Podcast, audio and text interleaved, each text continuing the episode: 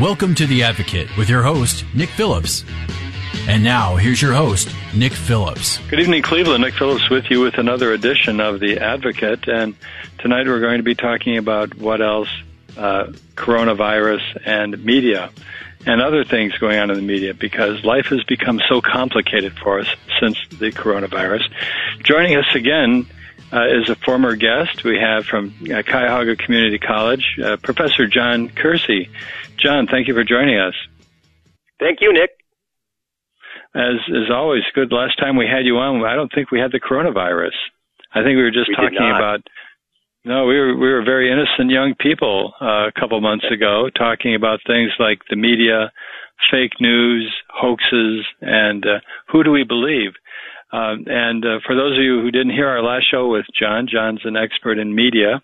He teaches the subject over at Cuyahoga Community College, and he's done a lot of continuous research into following up on these issues, such as false news, fake news, uh, and, and other types of problems that make a problem for us in trying to understand what in the world can we believe in.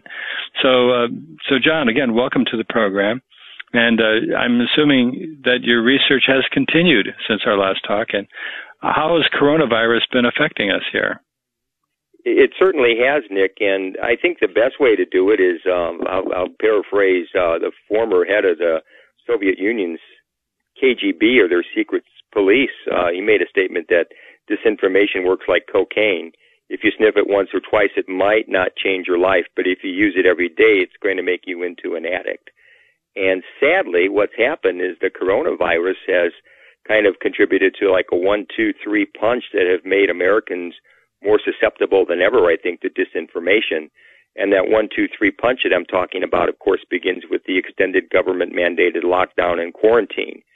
And with that happening, people being beings of general nature, they've spent more time on social media. And that means that they've been more susceptible to disinformation. And especially with respect to the coronavirus, there's been different waves or chasms of disinformation out there. And then the third thing that's happened, which of course we're all kind of in the midst of right now or the throes of, is um, the, the murder of an African American, George Floyd, uh, which all of the U.S. has seen on a video. And all three of those factors kind of synergistically have created kind of a perfect storm for disinformation and malinformation going on in our country. And it's been a, it's been a wild ride, I think, for the last three and a half months for many of us. And we talked about this again innocently months ago, talking about how we do have just uh, this large number of news sources and uh, the people putting out news, and and they can come across in all different parts of the spectrum, from far left to far right, and everything in between. But something you just mentioned is that since the the quarantine and the uh, preoccupation we have with protecting ourselves from COVID nineteen, that people have been going more on the uh, internet uh, to look at social media. But you use the term we're more susceptible. Now, what, as soon as you said that, what what came to my mind is that I know a lot of people, a lot of intelligent people, who are rejecting, outright objecting and rejecting the authoritative information we're getting from like the CDC, from the government, and they're they're giving a lot of credence to these outrageous uh, conspiracy theories. And what's the role of social media and the susceptibility of us to get so many people seriously believing in this stuff? Great question, Nick. And the answer kind of lies in some statistics. So if you don't mind, let me do the stats no. first, and then we'll get back to usage. Uh, That's a good basis look, for authority.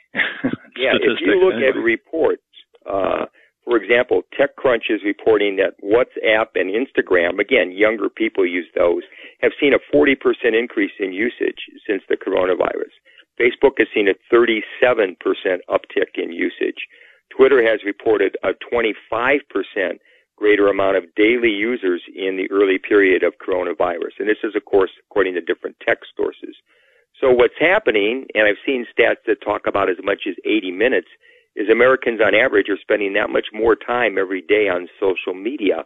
Perhaps because they're unemployed, perhaps because they're working from home and they don't have that commute time to take into account. There could be many reasons behind it. But as they spend more time on social media, that makes them more susceptible. It's like walking around in a big crowd without a mask on. It makes you more susceptible oh, to what's yeah. going on. And uh, uh, fortunately, to its benefit, I think the World Health Organization at the end of February basically issued a, an alert calling it an infodemic. And what they were referring to is the proliferation of many strands of false information or false facts about the coronavirus that are out there on the internet. And again, we collectively as an audience can think back and we can see early examples of that. One of them was uh, breathe, and if you can breathe deep and hold in your breath for 10 seconds, it means you don't have coronavirus. Well, that's completely fallacious, but that was one of the things that was going around back then in the early phases of this with social media. Uh, one of the big strands of disinformation that's going on with respect to the coronavirus is from what I'll call the anti-vaxxer group. These are the ones that think that vaccinations are horrible, vaccinations are linked to uh, autism and, and other terrible things. And for a variety of reasons, the anti-vaxxers have been kind of in overdrive, uh, attacking uh, public health officials, uh, that was part of the group that was attacking Dr. Amy Acton in Ohio and putting out a lot of basic false and disinformation with respect to this virus. And just as you said, that leaves a lot of the public in a state of confusion, not knowing exactly what to believe.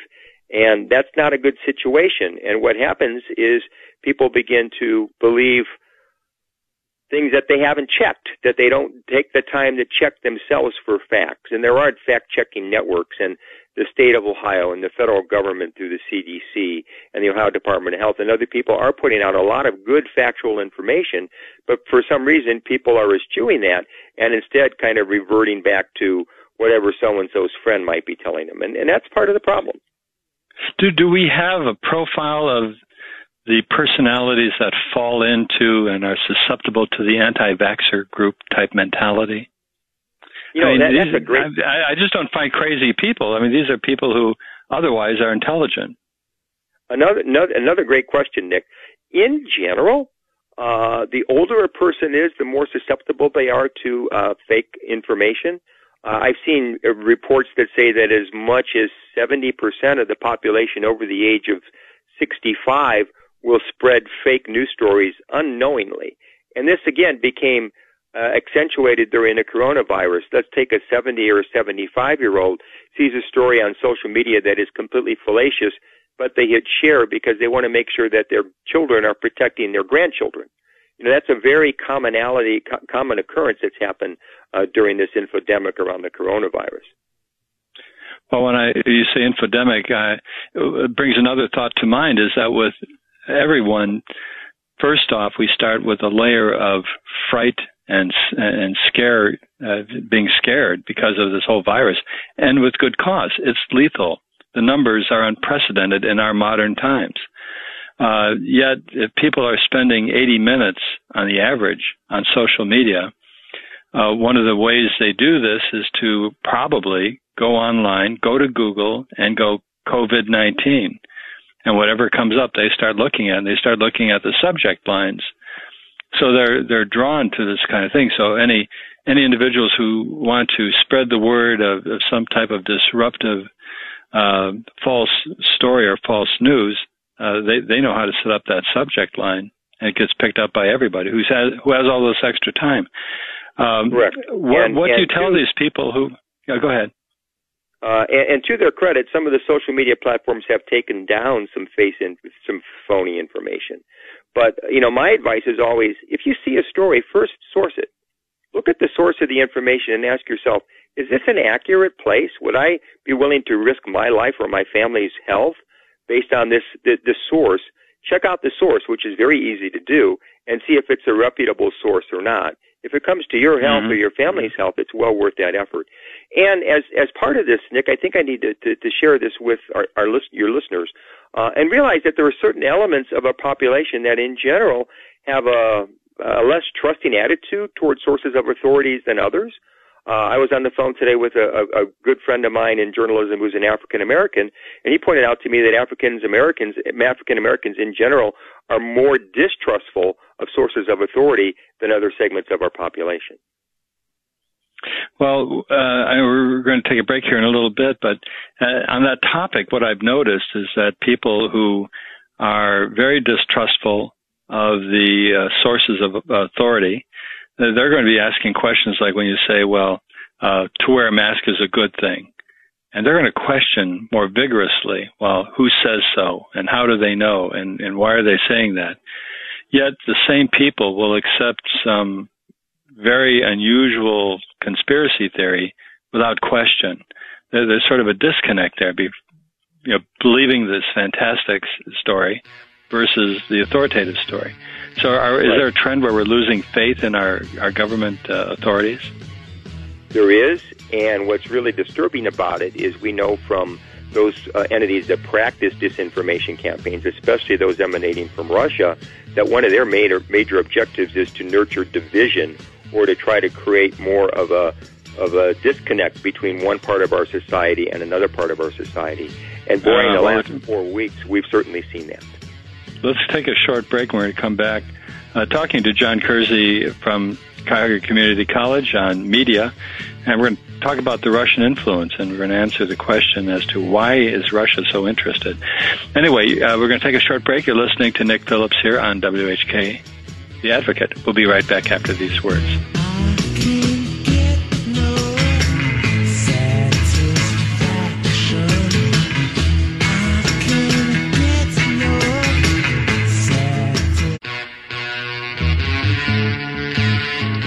Welcome back, Cleveland. Nick Phillips back with you with another segment of The Advocate. Tonight we're talking about uh, the media and what to believe and when to believe it and, and how do we have it presented. And with us tonight is a returning guest, John Kerezy from Cuyahoga Community College, a professor in media at uh, Cuyahoga Community College. And John, again, as always, thank you for joining us. Thank you. Uh, we were talking about disinformation and it's spewing forth all over the place. And uh, all of us normal people, unless we're going to take time off from work and dedicate ourselves to fact checking, we don't know what to believe. But what we do know, I think you have an opinion that the Russians are, are very interested in disinformation and providing that to this country. Uh, why is Russia doing that to this country? What's what's the motivation? Well, Nick, first, I, they're doing it in many other countries besides the United States. They have different goals depending on. Oh, I feel much better. Of the world. Okay. but in Eastern in Eastern Europe, which used to be under the domination of the former Soviet Union, their their campaigns are completely different. We do know from research that was done at the University of Washington that one of the big things that Russia tried to do in the last campaign cycle was to nurture division, to try to drive a further wedge between again I'm going to use some some some terms here liberal and conservative or left and and and and right or African Americans and non-African Americans.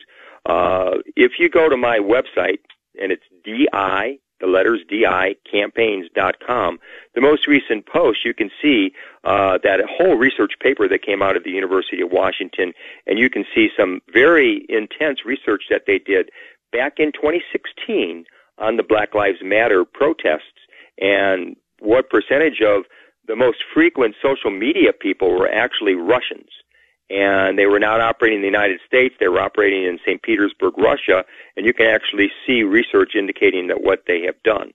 What's happened since then, and I think that it's kind of important that our, our listeners know this, is follow-up information, something that came out of Stanford University, its Internet Observatory, indicated that the Russians, knowing that they got caught, and they did get caught, they got, got caught, caught by our FBI and, and profiled in the Mueller report, they basically have gone to outsourcing this information, where they try to get nationals in the countries in which they're doing, uh, they want to do the division to do the actual posting for them.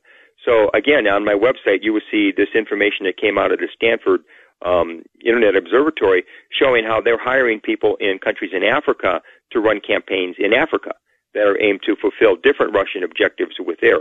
I believe it's extremely reasonable to presume that they have continued to do that in the United States, that they have hired uh, individuals mm-hmm. in our mm-hmm. country or individuals that have been in our country for long times and have long established social media accounts.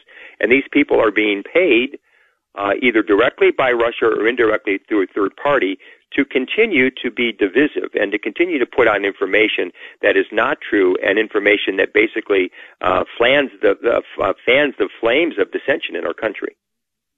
You know, uh, you mentioned in your blog and and that uh, you talk about these this disinformation coming from uh, the Russians, and they come across both uh, advocating uh, far leftist ideas and far right wing ideas, and it, it certainly helps uh, cause the, the division be, between the left and right in this country become more rapid.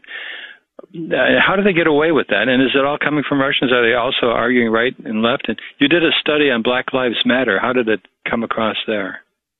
Right. Well, I want to make sure I, I didn't do the study. On my blog, I reported on studies that I've read and seen, and I, I think if if if it's okay, I'll, I'll kind of short circuit a little bit of this and get sure. to like our, our current situation with all the unrest in our country. Uh, the Wall Street Journal in early June reported that there were videos that showed police violence, police violence against African Americans, supposedly police violence against African Americans in the United States. But the reporter for the Wall Street Journal was able to actually trace them back and prove that they were coming from social media accounts that were in the countries of Pakistan and Botswana. And these supposedly were like, oh, live video we shot. And they were viewed 20 million times. 20 million times in the United States before Facebook realized, oh, these are phony, they're not United States accounts, they're inauthentic, and removed them from their service. But that means that 20 million people in the United States saw these videos and reacted to these videos. So they had a huge impact in terms of what the public is thinking with respect to police violence, racial inequality, and so on.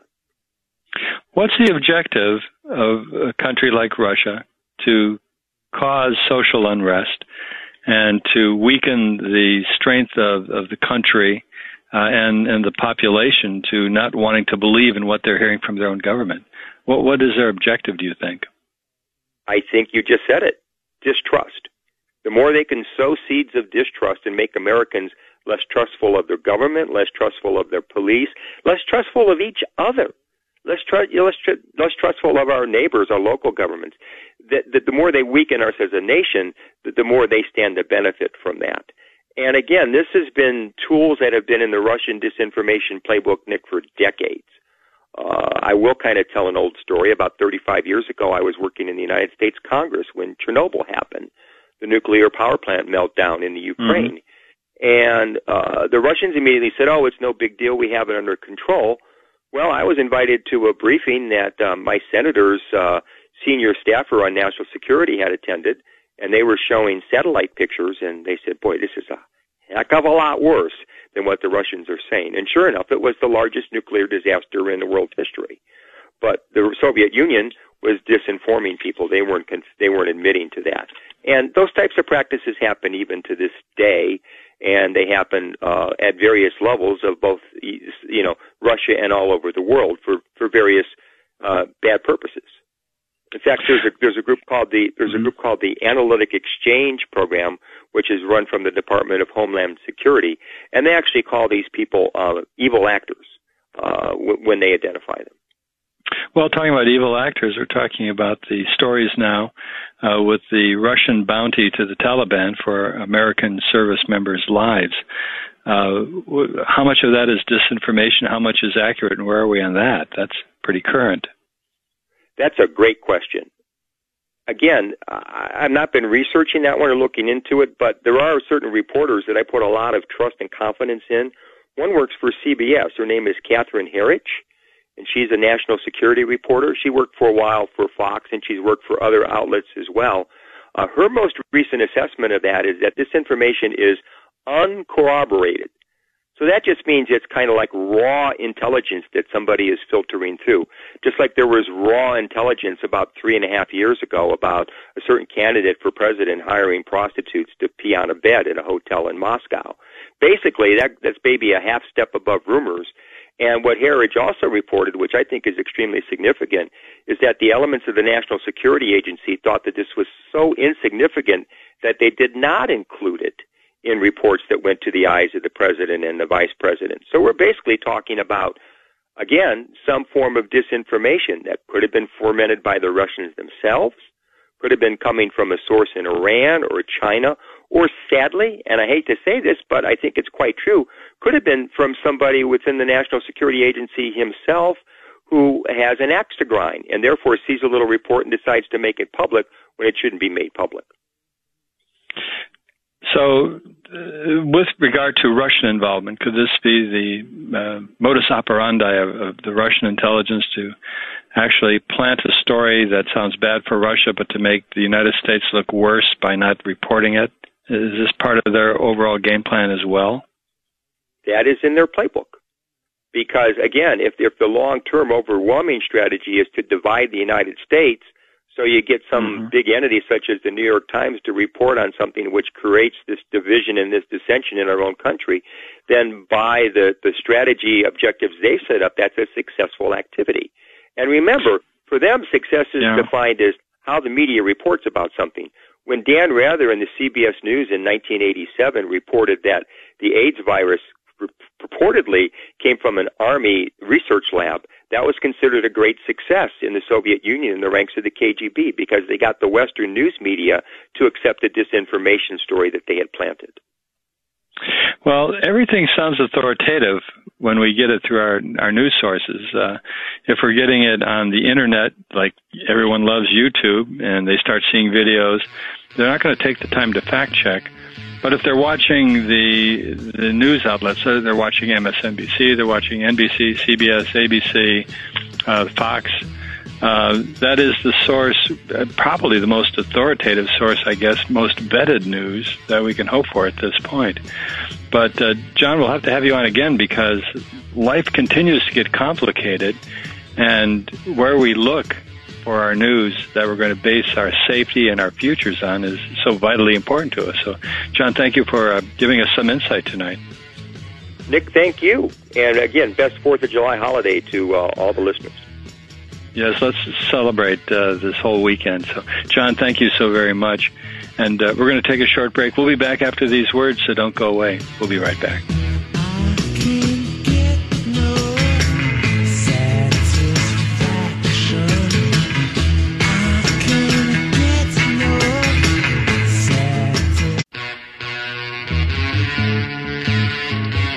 Welcome back, Cleveland. Nick Phillips with you with another segment of The Advocate. Uh, welcome to our continuing coverage of COVID 19 issues. And uh, in the next two segments, we're going to talk about something that we all have to do all the time, and that's eat. And it's been months now, but um, when you want to go and eat at a restaurant, because not cooking everything at home, we, we do want to go out and be safe. And we're going to talk to a restaurant owner who's been in the restaurant business for many years, telling us about what is it like to operate a restaurant in this day and age and how it's going. Uh, with us tonight, we have Bruce Ferris of Ferris Steakhouse. Bruce, thank you so much for joining us. You're welcome, Nick. It's good to have uh, good to be on the show. Thank you for having me. Yeah, it's good good to have you. Uh, Ferris Steakhouse has been a fixture here in the Cleveland area for a lot of years, over 70 years. How many years actually has Ferris Steakhouse been around? This year, actually, in April was our 80th year. We celebrated our 80th, uh, you know, anniversary. Uh, third generation Ferris. We opened in, in 1940 uh, in, in Cleveland area, and I moved it out to Rocky River, uh, Wooster and Hilliard, uh, in 2012. So we've been out there eight years, and again, uh, we just celebrated our 80th uh, 80th anniversary uh, I think we're the family, the oldest family-owned and operated steakhouse, uh, you know, in the uh, greater Cleveland area in Northeast Ohio. Well, let's see. Uh, it's about 80 years old, and you started there when you were about 20. So it puts you at about 100 years old, or exactly, something different. Exactly. Time.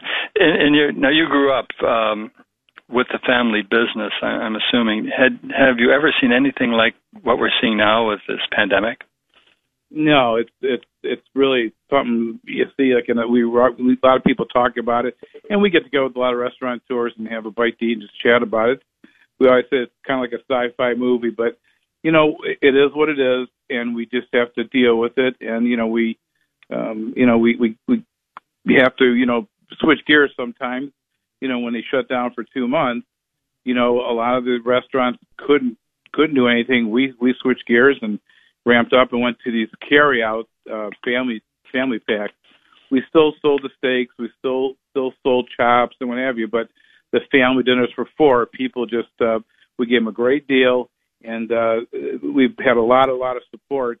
And uh, over the two months we uh, we did very well with it and it kept us uh, it kept us going and and after we opened um, you know people again they, they still support us and we've been doing very well since a lot of restaurants and places have yeah. Well, well, you're a family-owned restaurant, and and to me, at least in my opinion, family-owned restaurants have such a tremendous amount of charm with them. Uh, they're they're not franchises. They're they're not uh, supported by a national chain of, of their own restaurants and so on.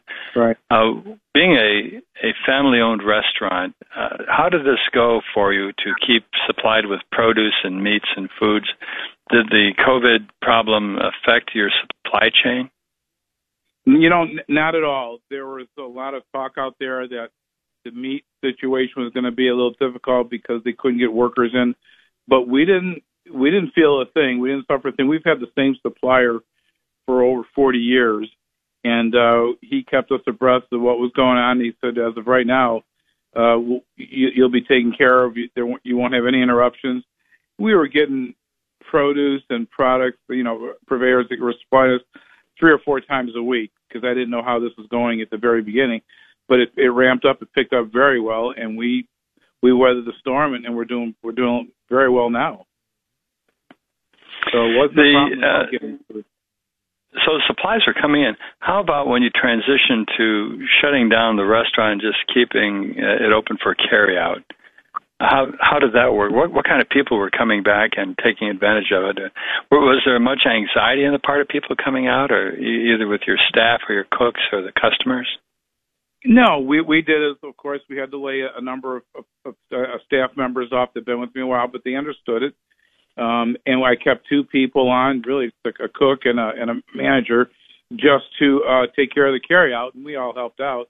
But uh, no, the people we we said, listen, give us your credit card number. We'll we'll curbside.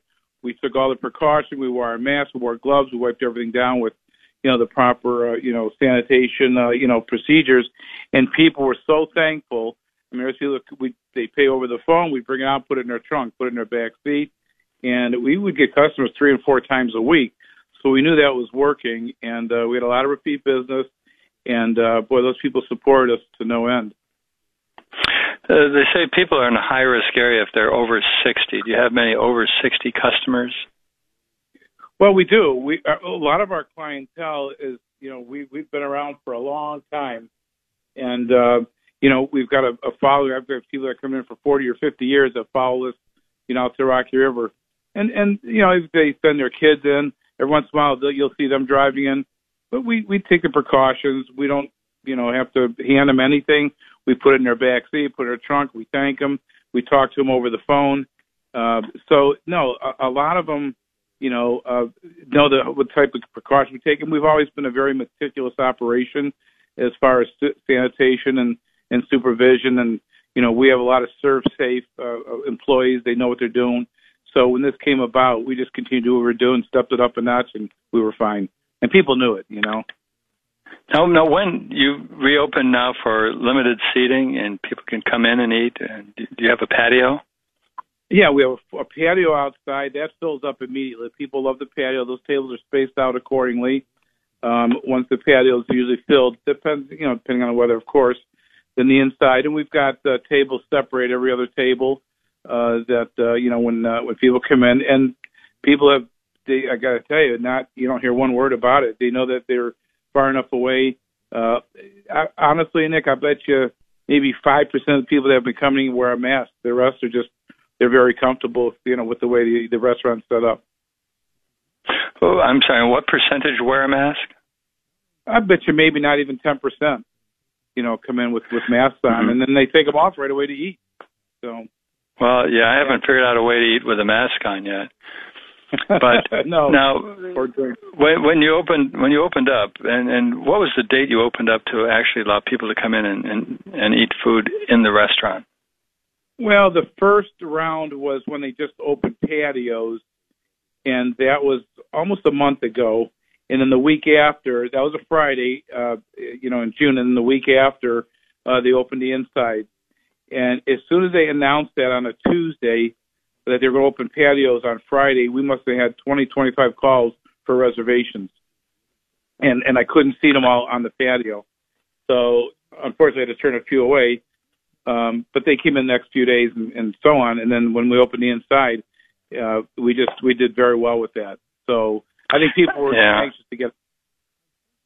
I think so. I, I think there's a tremendous demand out there for getting back to normal or anything that resembles Absolutely. being back to normal. Absolutely. Now, when when you opened up, were there requirements you had to comply with with the state or the county board of health, or if so, oh, yeah. how how is this? How's it communicated to you? Well, it's you know there's a website you go on and, and they'll tell you all the guidelines that you have to uh, you know that you have to abide by, and, and you know we've we've complied with all of those.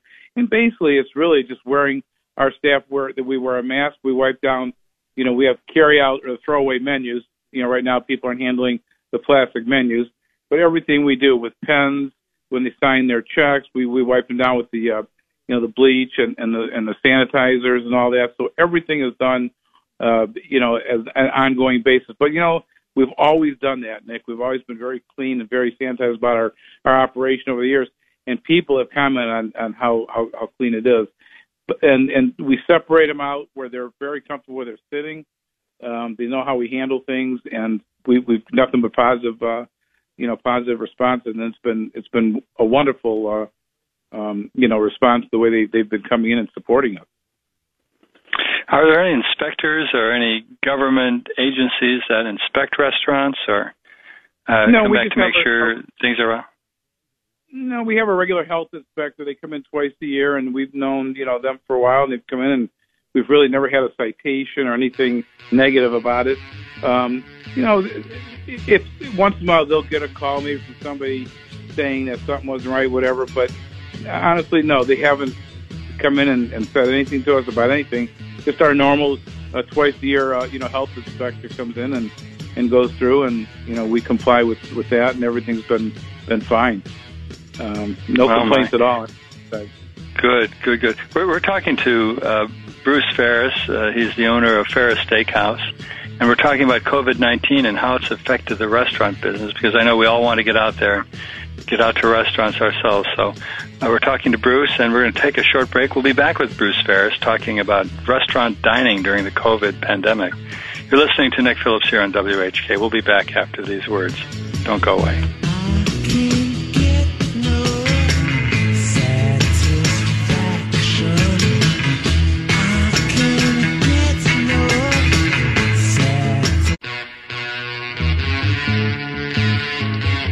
Cleveland. Nick Phillips with you with another segment, our final segment of The Advocate for tonight.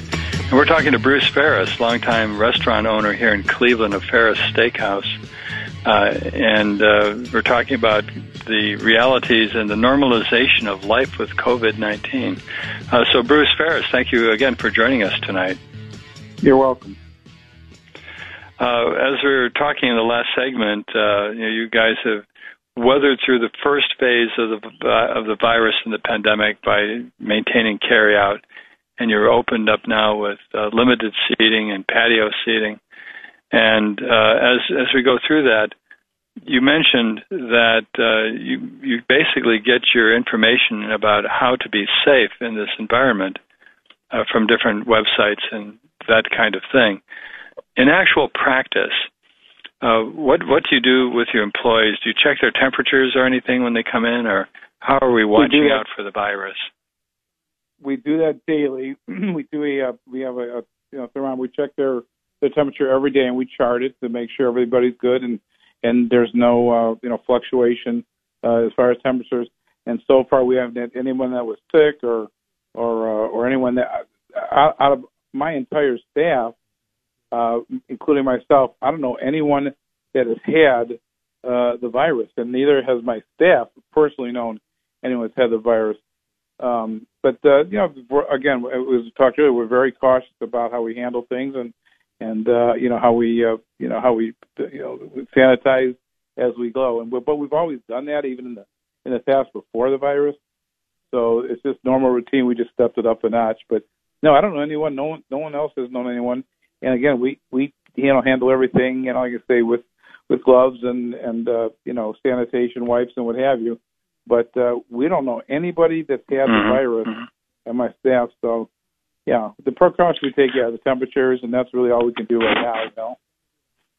Well, well, well, that's so good. Uh, and and the same way, I don't know anyone who's had it or has it, uh, mm-hmm. and haven't heard of any stories of anybody we know. And right. the concern the public health people have is that we don't want everyone to let their guard down, uh, because right. uh, if if we continue to go, not knowing anybody who has, that means the system is working, and we'll we'll pass through this this point in sure. time we're all so concerned about uh, about getting the virus. So I think we can't let our guard down, and, and what you're doing is is fine. Um, and, and while we were on the break, we were talking about what the board of health would do if someone happened to be infected and they were in your restaurant, and then they were basically reported to the board of health as having an active case of coronavirus. That you would be contacted at that time uh, would you then reach out to the Board of Health to figure out what, what you do since you have um, had somebody who has been in your restaurant with it? Oh yeah, absolutely right away. I would. And this, and by the way, this applies to every restaurant, not just yours. Sure, sure.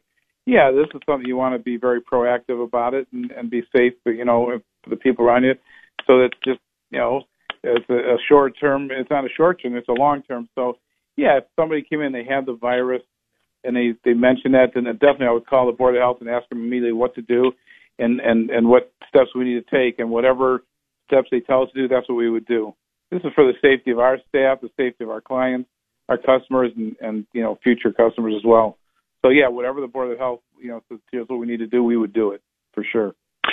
Well, well, that's what I'm sort of looking at, and that is uh, I think all of us, you know, have this uh, this built-up uh, demand for for getting out. We're longing to be back the way things were, but we're not, and we know we can't. Logically, we know we we have to play by special rules, but uh, those special rules, whatever we understand them to be, is still going to be uh, balanced with the risk we have to take. So when we know that we can go to a restaurant like yours or other restaurants that are open uh, we can uh-huh. we can talk to the owners and talk to people about what's their experience with COVID and not having any because there's been no contact is a good thing. Um, sure. How have the customers been behaving? Have they been uh, wary about the virus? They've they been? Uh, you mentioned earlier, very few of them wear masks, but you know, in a restaurant, especially say on a patio, you're you're yeah. not going to need a mask typically. No, no, but you know, like the customers that come in, I think they've been kind of cooped up enough.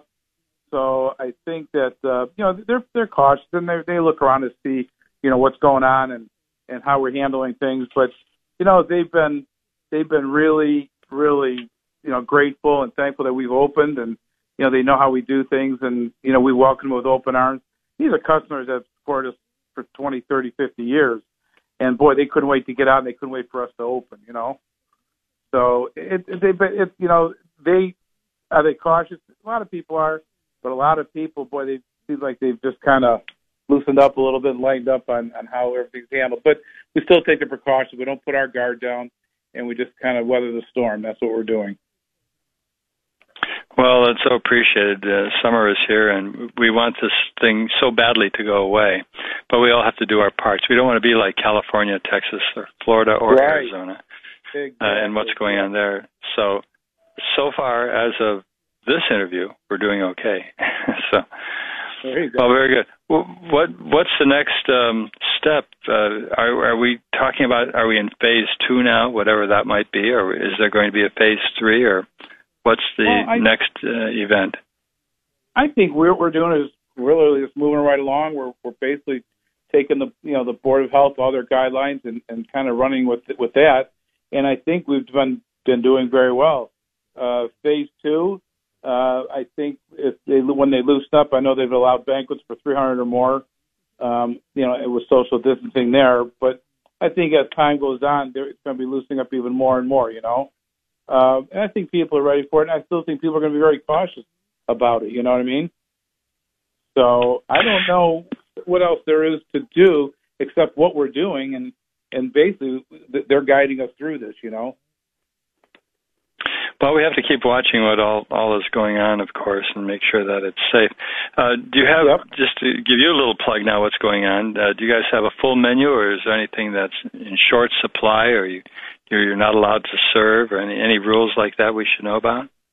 No, we we basically are serving the full menu. There's a couple things, a couple items that you know we just we limited to, to take off. And this is stuff that you know there's specialty items that you know certain people like and we have, and those will come back. We're going to be actually redoing the entire menu, uh, uh, probably by the end of uh, end of July, and we're going to go with the, you know, they had had a limited menu up to now, but not, you know, still steaks and entrees are being served, but we're bringing more of like an Italian flair uh, into it. I brought a, another chef in uh, who's very Italian influenced, and so we're going to create a whole new uh, menu with an Italian influence, but still all the steaks chops, seafood will all be the same. We're just adding uh, a number of uh, dishes to it, and we're real excited about it as well.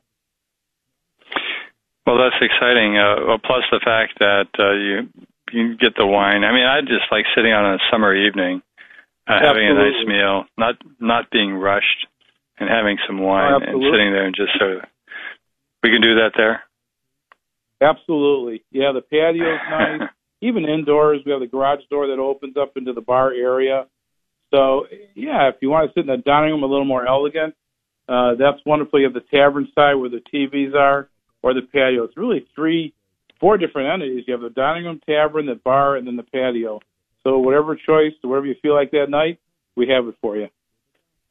And by the way, just let the listeners know back uh, during the break, I confess that as we're talking about this, I was picturing in my mind a ribeye steak cooked medium. I could smell it, I could see it cut and taste it. Absolutely. it, and uh, that's the place to get it. Tell us again, where are you? You're located in. Uh, we're, we're in Rocky River at the intersection of Wooster and Hilliard, 2589 Wooster Road. Uh, again, it's our 80th year uh, in, in business, and um, we're we're just we're just happy to of course to be open and we're doing well.